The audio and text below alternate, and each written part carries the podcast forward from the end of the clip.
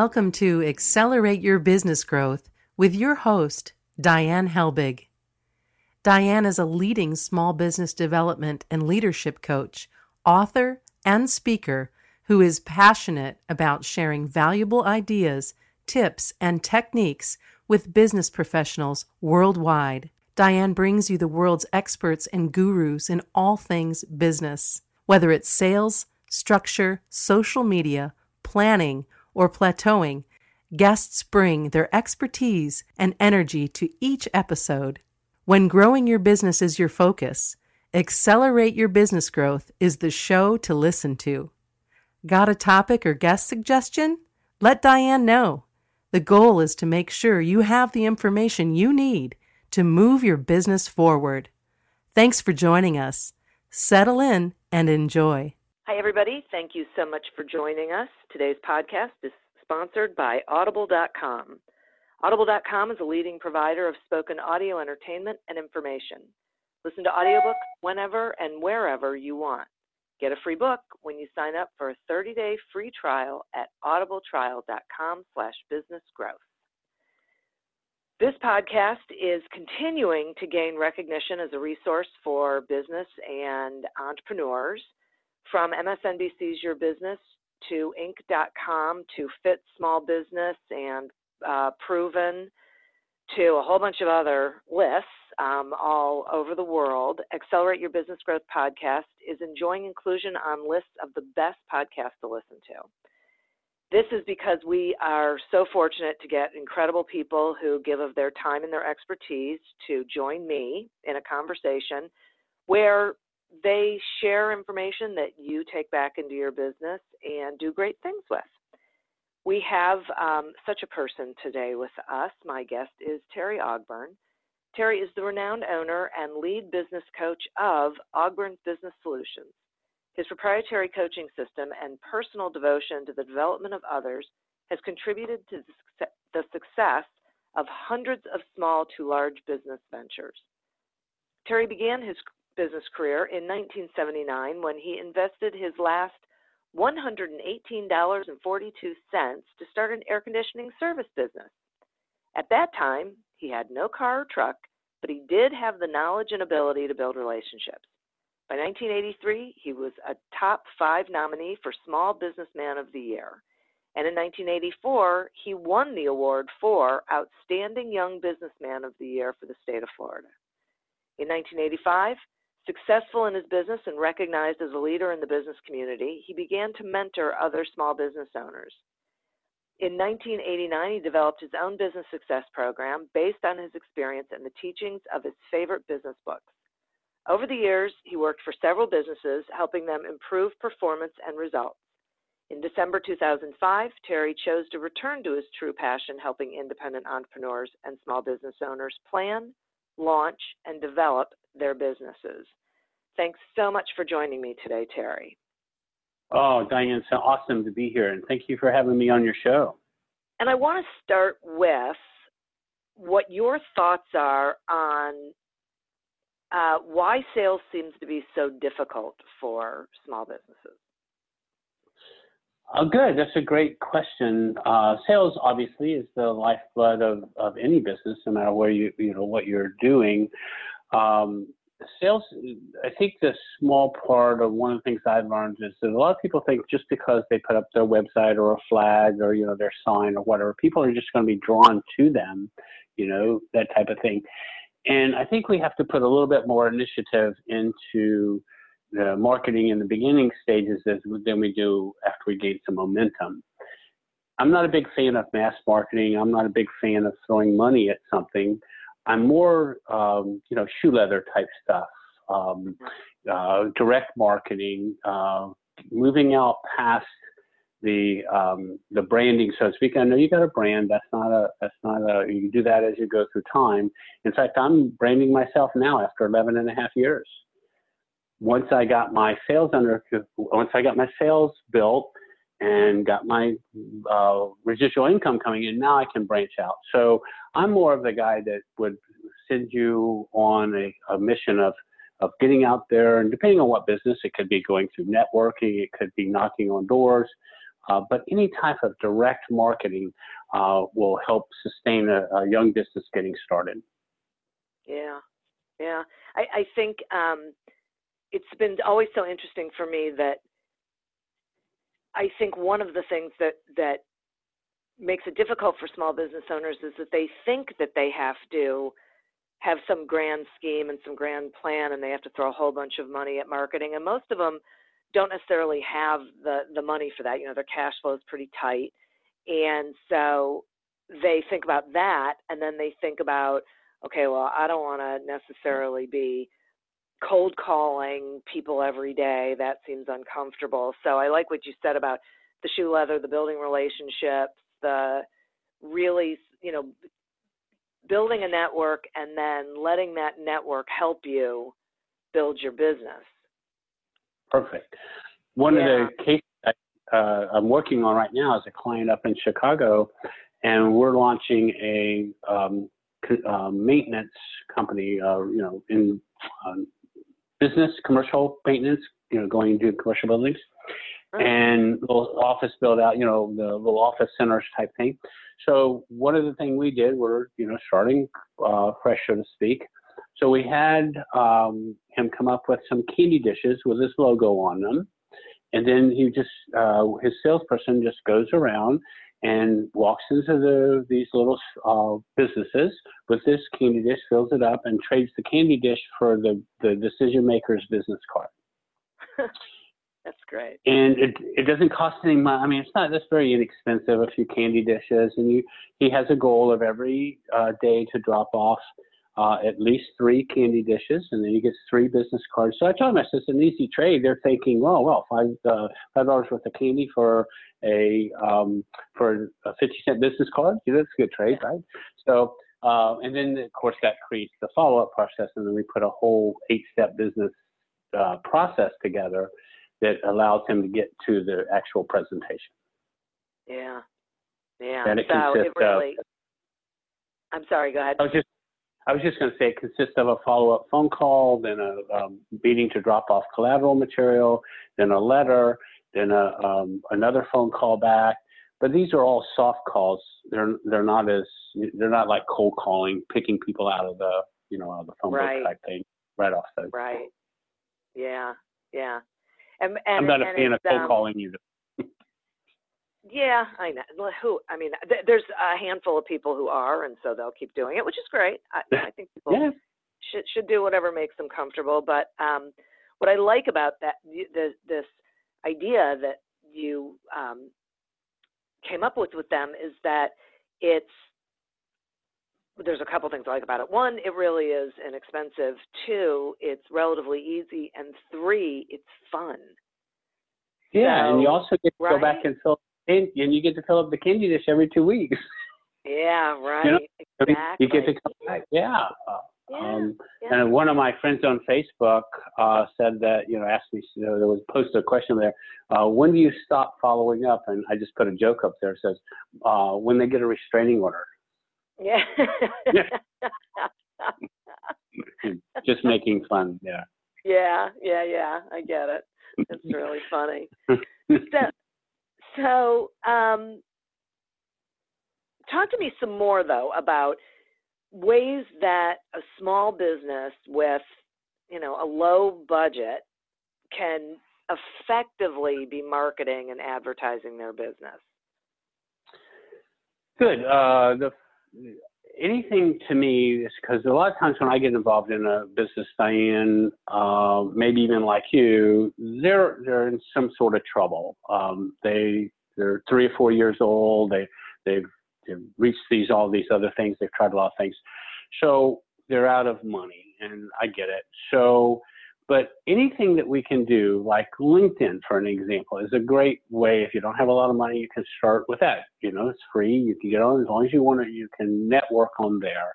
Now, there's a lot of bad things that you do on there, as far as you know, like I get, uh, you know, solicitations all the time. Yeah. But you need to build rapport with people, and I think uh, uh, we one of the things that uh, new businesses or businesses that are struggling uh, if they get into something called neuro linguistics programming or NLP, I'm, I'm, sure you've heard of that, But they're using that using that, uh, you can start to build rapport with people faster.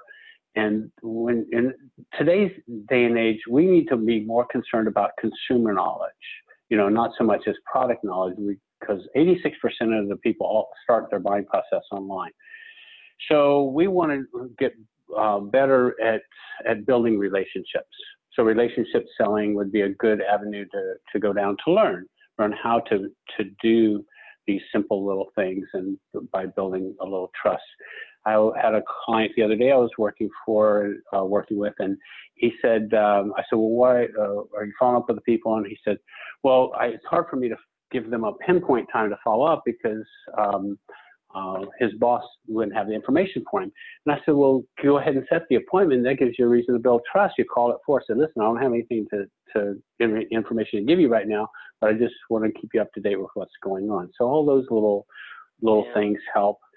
Um, another one is you know meetup.com you know if you're if you have if your demographic is, is belongs in one of these little meetups uh, oftentimes you can go there and spend 10, 15 bucks to get involved in a meetup and, and get that going. Uh, look for, you know, any of these inexpensive things that are going on to get, you know, to get out there. And when you do get into these situations, a common mistake is made is let's not be interesting, let's be interested.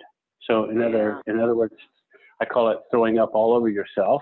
Stop that and just ask questions, you know, just get the, uh, and if you get somebody else talking, they think that you're the best conversationalist ever, you know, because exactly. they're getting to talk.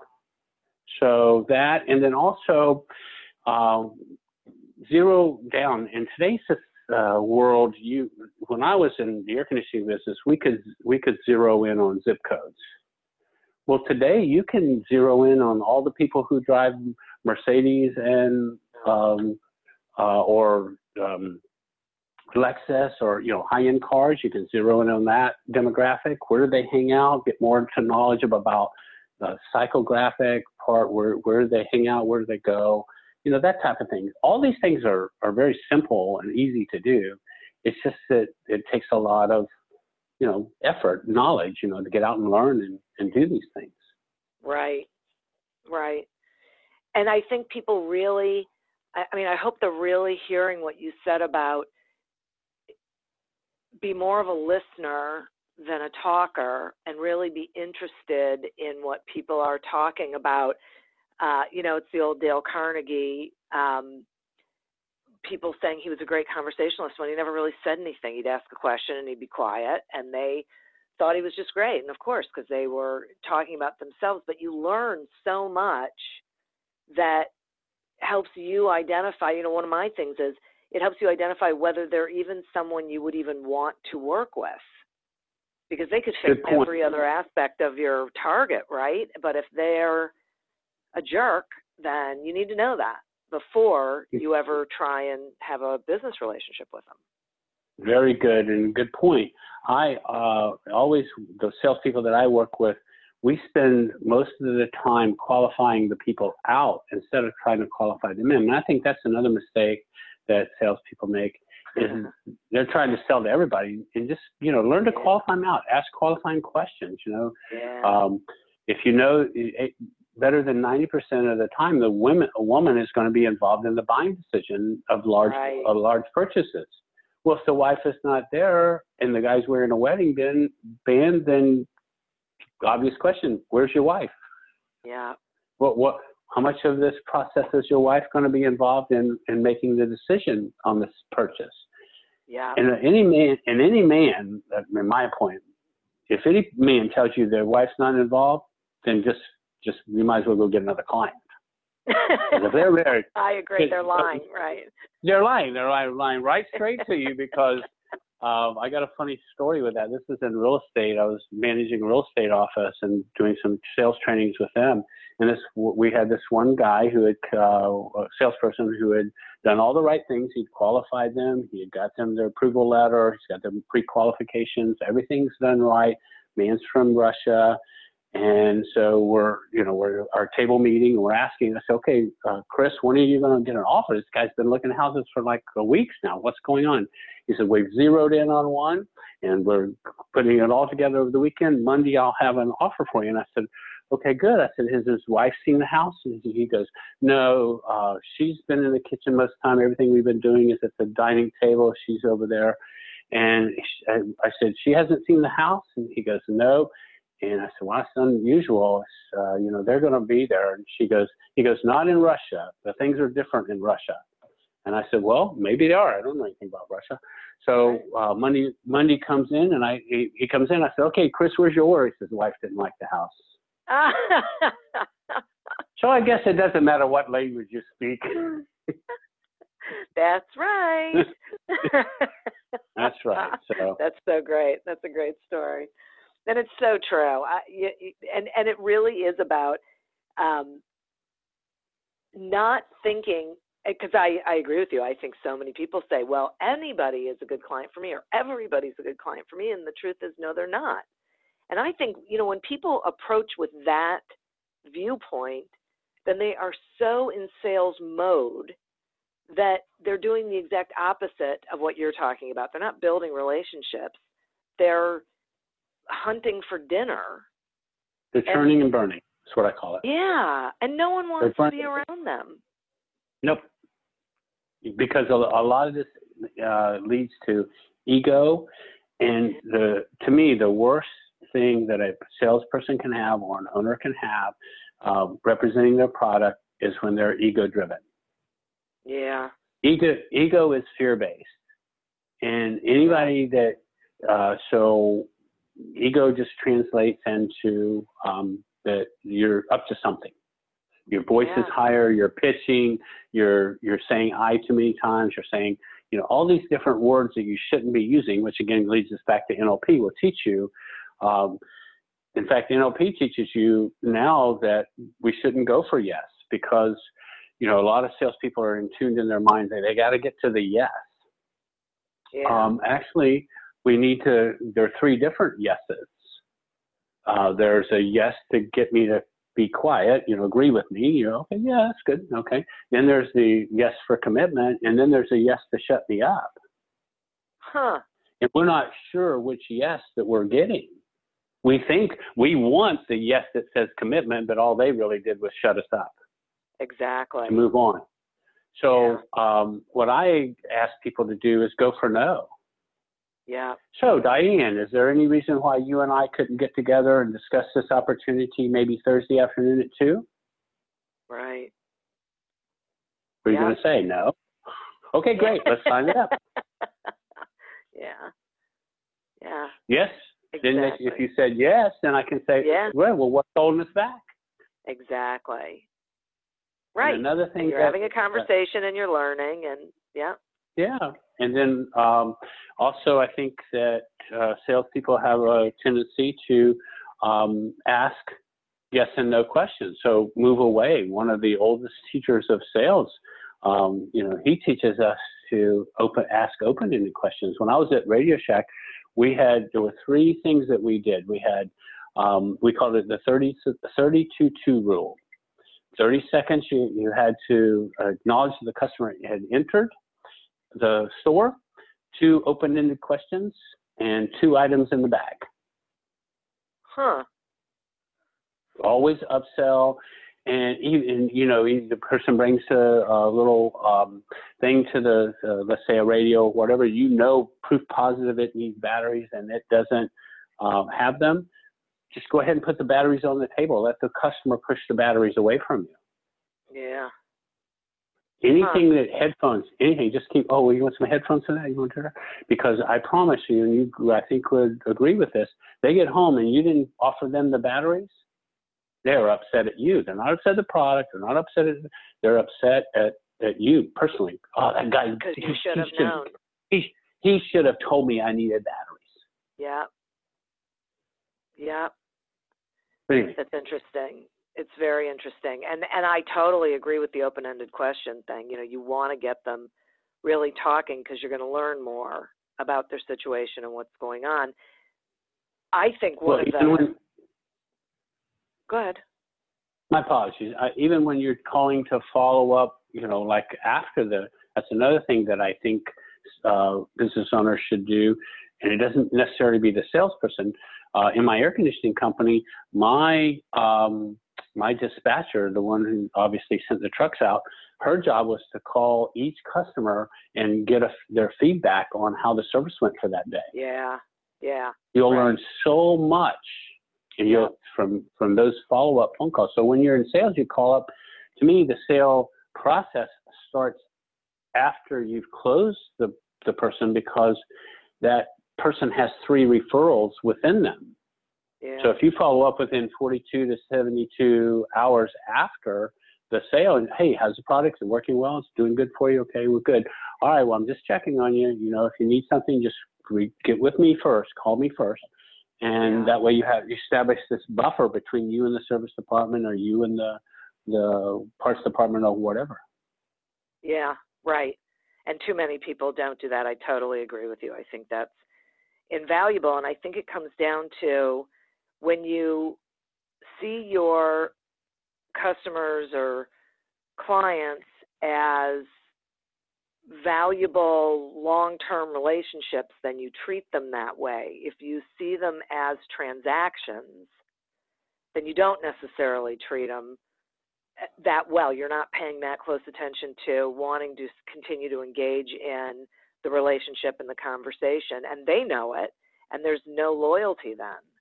So you, they're they're right. They're just gonna reach out to whoever whenever they need something. You're not really you haven't cemented the relationship. Exactly, and, and this was one of the first things I learned in the air conditioning business. Uh, also, was uh, that the um, customer wanted their their, their air conditioner, uh, you know, was not working, but their wants and needs are different. Their their need was to get their air conditioning fixed, but their want was me to be to, to fix it on their time. Yeah. When I sold my air conditioning company in nine year, in 1989, after 10 years, uh, I sold it to my employees. There was 7,000 customers that had been doing business with me for three years or longer. Is what we built the value of the com- of the company on. In that business, it's it's like you just said. It's it's transactional. They the most of the people in that industry uh, believe that you're only going to do business with them one time, so you were going to get as much out of that customer as you could that one time because it wasn't coming back to you. And I thought, what a great time to build. Um, like I um, uh, before, thank you cards were such a big deal. I used to send thank you cards to every customer. I've won Well, big yeah. deals sim- simply because you know you call out like a hurricane, like we were talking before the show. Um, Yeah. You know, we were during a hurricane, and sometimes we, you or outages and different things. You go, you they just want an estimate, so you know that. So the but then you send that thank you card, and I've had customers tell me there was a choice between you and the other one, but you sent a thank you card Yeah. for thirty-two dollars. I mean, that was our that was our service call, but you know that was you could see it if you did you know five thousand dollar air conditioner, but you know for just a simple service call. But my rule was that if somebody spent a nickel in our business, they deserved to be thanked for the business. And I had one of those custom cards made up with because the company name was Buccaneer after the Tampa Bay Bucs. I had a ball flying through the air, arc of the word thanks, and a football player on the front of the card laid out landscape wise. You flip it open, it says for throwing the business my way. Just something simple. It's really great. And when you do so so the service call wasn't a lot of revenue, but the chances are they are going to need something again in the future or their neighbor's going to or their family member's going to. Someone's going to need what you offer. And the better that you are treating people, the more you are the one who's going to be referred. Exactly, and I'll give you a good uh, case in point there. And this works would work straight across for uh, just about any service industry that's out there. So one of the things that uh, you would call me, let's say you call me and we come out and we look at your air conditioner and and let's say it's a bad fan motor. Okay, so we s- sell you on the fan motor.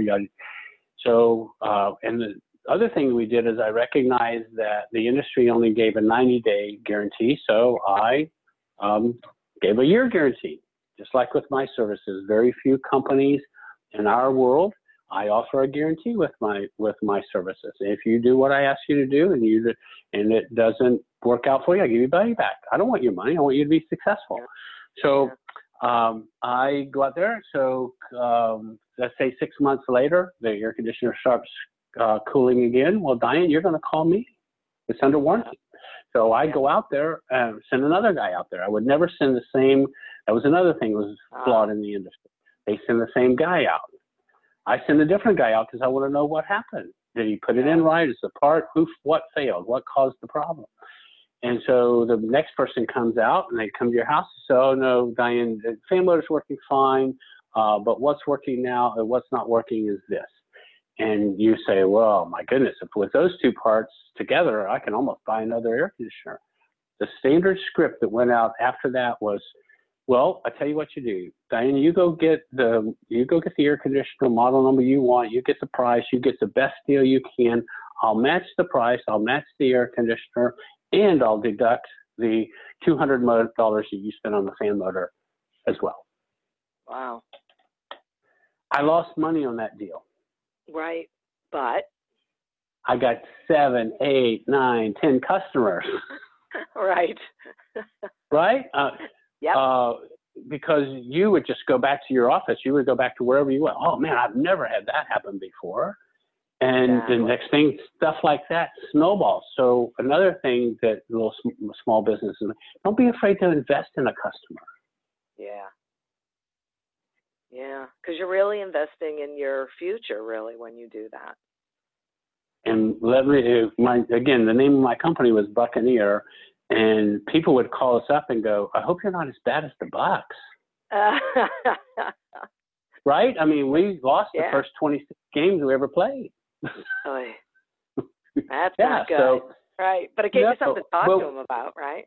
Oh, and it was funny. I mean, they knew they knew we didn't have any associations with that yeah. type of thing, but my thought was when starting the business was, that oh well, I'll get six months worth of free advertising. What I didn't know yeah. was I was going to end up getting a year's worth of advertising. Yeah. you know, coincided. Yeah. So, anyway, a lot of fun exactly. stuff. Yeah, for sure. I have to take a quick sponsor break. Accelerate Your Business Growth podcast is happy to be sponsored by Audible.com. Audible.com is a leading provider of spoken digital audio entertainment and information. They have over 150,000 titles to choose from, and you can listen to them on any device, including whatever you're hearing us on right now. If you sign up at our link, which is audibletrial.com slash businessgrowth, you get one free audiobook and a one-month trial of the service. Some examples of books you can listen to on audible.com are 80-20 Sales and Marketing by Perry Marshall and The Go-Giver by Bob Burg. So visit audibletrial.com slash businessgrowth Explore the books that are of interest to you and receive one free audiobook when you sign up for the trial. Today, we're talking with Terry Ogburn about growing your business through relationships and trust. So, Terry, I, I you said something before about how you have someone who call when when you had the air conditioning company, had somebody who would call and follow up on um, the service calls and you know make sure everything was okay. So I'd like you to talk some, if you would, about the importance of feedback and what you know what are some ways that a small business can make that happen like let's say they have a really small staff so they don't necessarily have someone who could sit there and make calls but what are things you think they could do that would get them feedback and input from their customers real easy. The first thing off the top of my head is just a simple little survey. It doesn't have to be difficult. It doesn't have to be, but it has to be easy. Um, you can make them anonymous. You can just send a, you can have the salesperson or, you know, have the service person or whoever's out there at the house just leave, leave like a leave behind piece. It's already, uh, it's already one of those, you know, pre-programmed self-addressed little thing. Couple little questions on it. Doesn't cost, take anything. All I have to do is like click it, you know, check it, you know, and, and put it in the mail. Um, I used yeah. to get my uh, technicians, and uh, regardless of technicians, straight across the board. In fact, in new, even in the new age, in this day and age, when I start with a client, the first thing I want them to do is I want them to write a testimony letter about their company that starts with the customer pulling up in their front door or, or accessing them from the internet, whatever it is, starting there, and a nice letter that explains how they navigated through their their world and ha- what a great time they had, and then uh, live up to that letter. Mm. Live up to every letter that's in that that, that document. And I used to, uh, in any organization that I've run or whatever been a part of, I always ask the, the people to get testimonies, get testimony letters, get testimony videos. Do that. It's easy stuff. Um, and then you can, when you drive your your uh, your raving fans, you drive them to your website. What happens then is they're they're getting third party validation. In this world today, as fast as we're moving, third party validation is far better than anything we could ever say out of our mouth. Yeah, that's a great point. It's really true. And it doesn't take really any, while you're there, you could just, like one of my uh, uh, workers had said before, well, that's no fair. So and so asked for letters. I said, I don't care if he asked for a letter or not. The person's not going to write it unless uh, unless he really feels it. It doesn't matter what you right. ask for. The customer is not going to put his feelings on paper. So the script was that when they got complimented about the work, you know what would really mean a lot to me, Diane, is if you could put that in writing and send it into my boss, that would really be helpful for me. Right. And then go about your business. Yeah. And then I incentivize that for every one they got. Um, you pay them five bucks, ten bucks, whatever it is, you know. But give them a little reason for to, you know, put some. I call it mad money, you know. And you know what mad money is, don't you? Oh yeah. Yeah. So if we get mad, we got something to spend.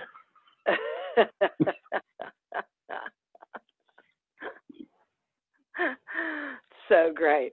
So now I want to back up to um, uh, before someone becomes a, a client and talk some about how a company figures out who their target audience is, you know, and who their target customer is. Because you know, before we were talking about um, it's not everybody. W- what is the process they should go through to really make sure okay. they're, you know, going towards the right company or person?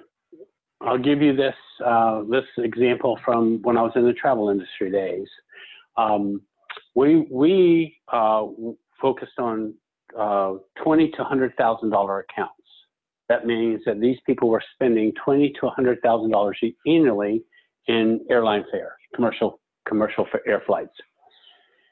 So now um, you you there's a name. You look at a name of a company, and if it says "I fly" in the company, so to speak, you know, like you know people that come to know that industry, um, then you get them to you know take the worst traveler, or you get them to um, you know give them just one chance at, at taking care of that their flyer when we when um and I my apologies, gonna have to cut this part. I forgot what the question. No, not a problem. Uh, the question is, how does a company figure out who their target audience is? Oh, um, so once you figure out that your group, or once we figured out our group was to 20 to 100, we anything that was over that we didn't go after. So you eliminate the big companies. So you zero in on these little guys that make. So then the uh, the script for that would, would be, hi, this is Terry. Who there is most concerned about your travel and entertainment budget? And the answers that we got were, were you know, were, would, would be a telltale sign of whether they travel or not.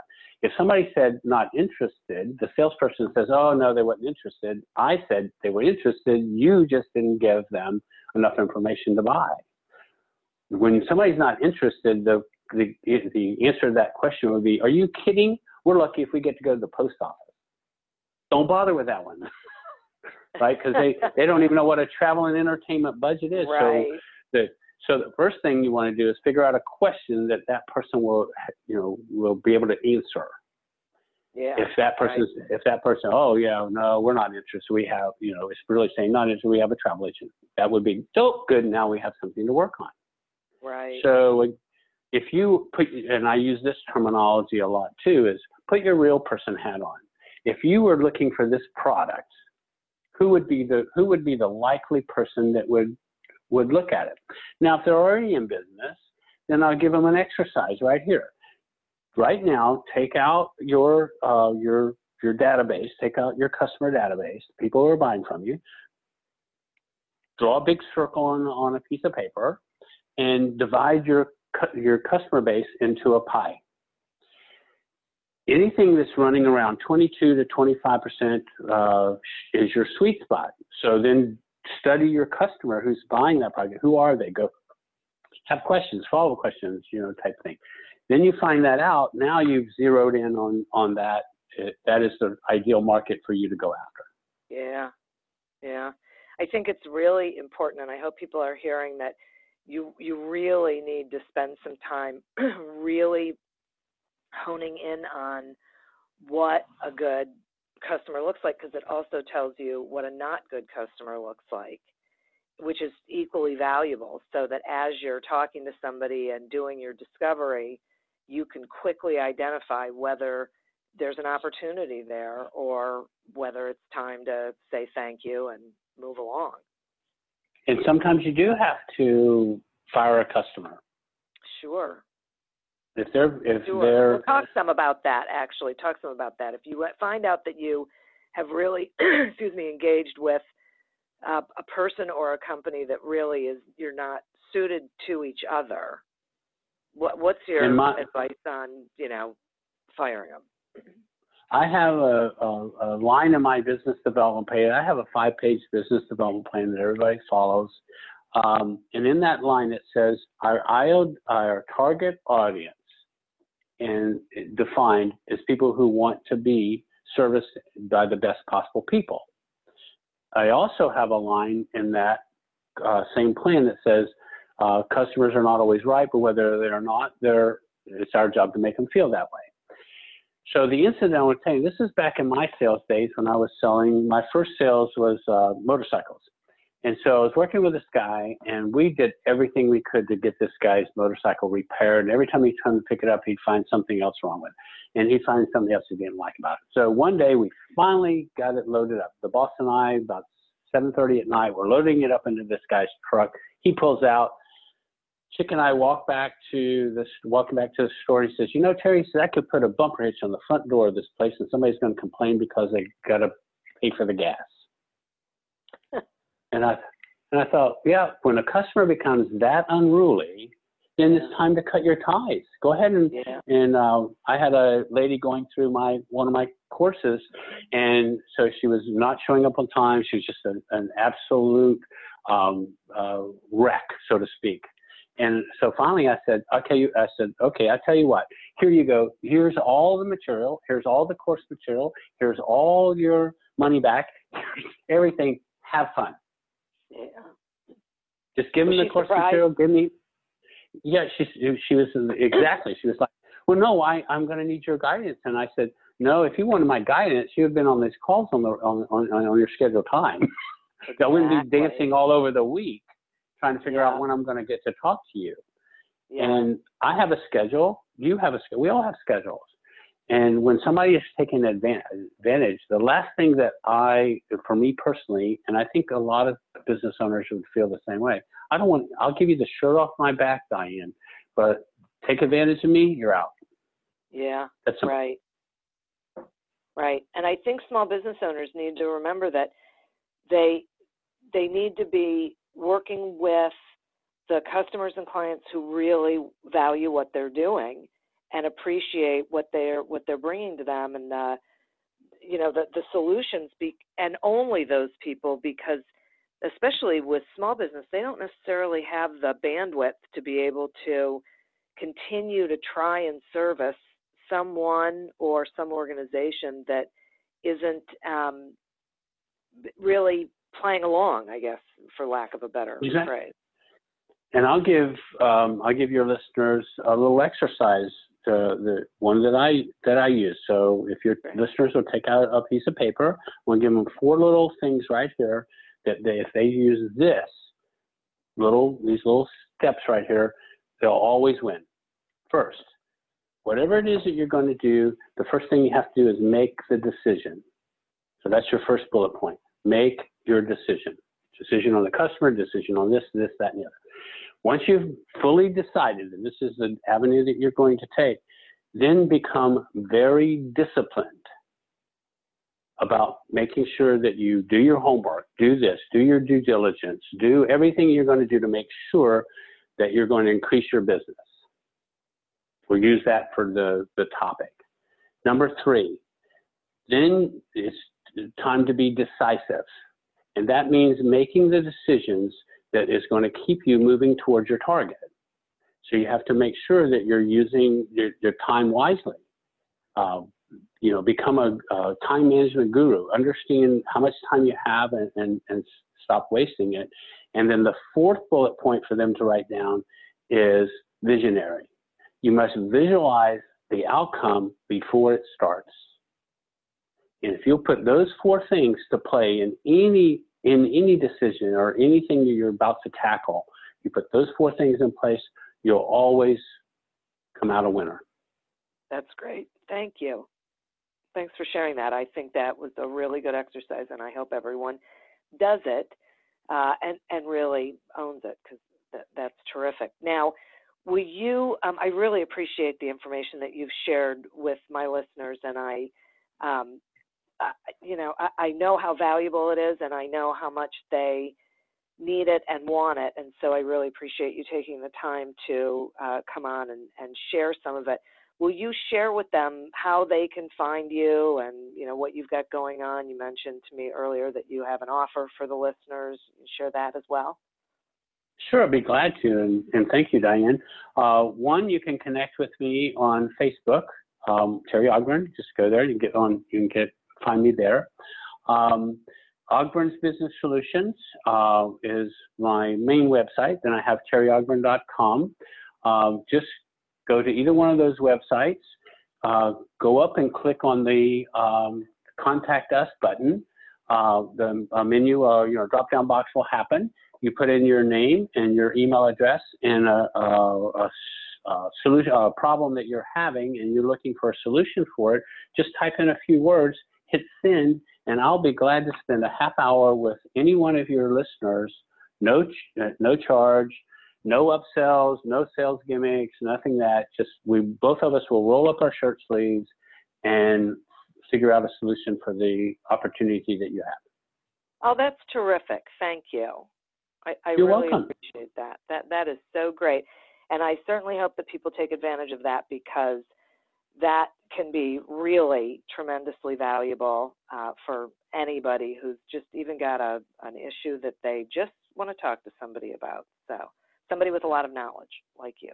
Well, thank you. Um, I said on a, to a client the other day, uh, sometimes I'm a coach, sometimes I'm a consultant, and even sometimes I'm a therapist. Yeah, boy, I totally get that. that is for sure. Yeah, and isn't it nice that people know they have someone who will do that with them? So I have really one of my clients. He's one of my clients has been with me for uh, seven years, and uh, he went through a divorce. Most of my clients, Diane, have I only have two clients that have been with me less than a year. The rest of them have been three years or longer. I just have like this kind of I don't want to say a waiting list, but I have this uh, you know I don't take everybody, and I'm, I'm 66 years old. I don't want to work, I tell you, but I don't mind helping.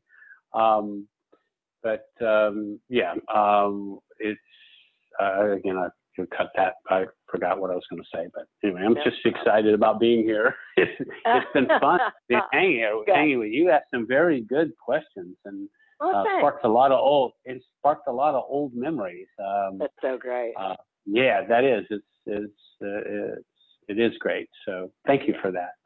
Ah, thank you. And I always want to thank the listeners because they're why we're here, as well as our sponsor.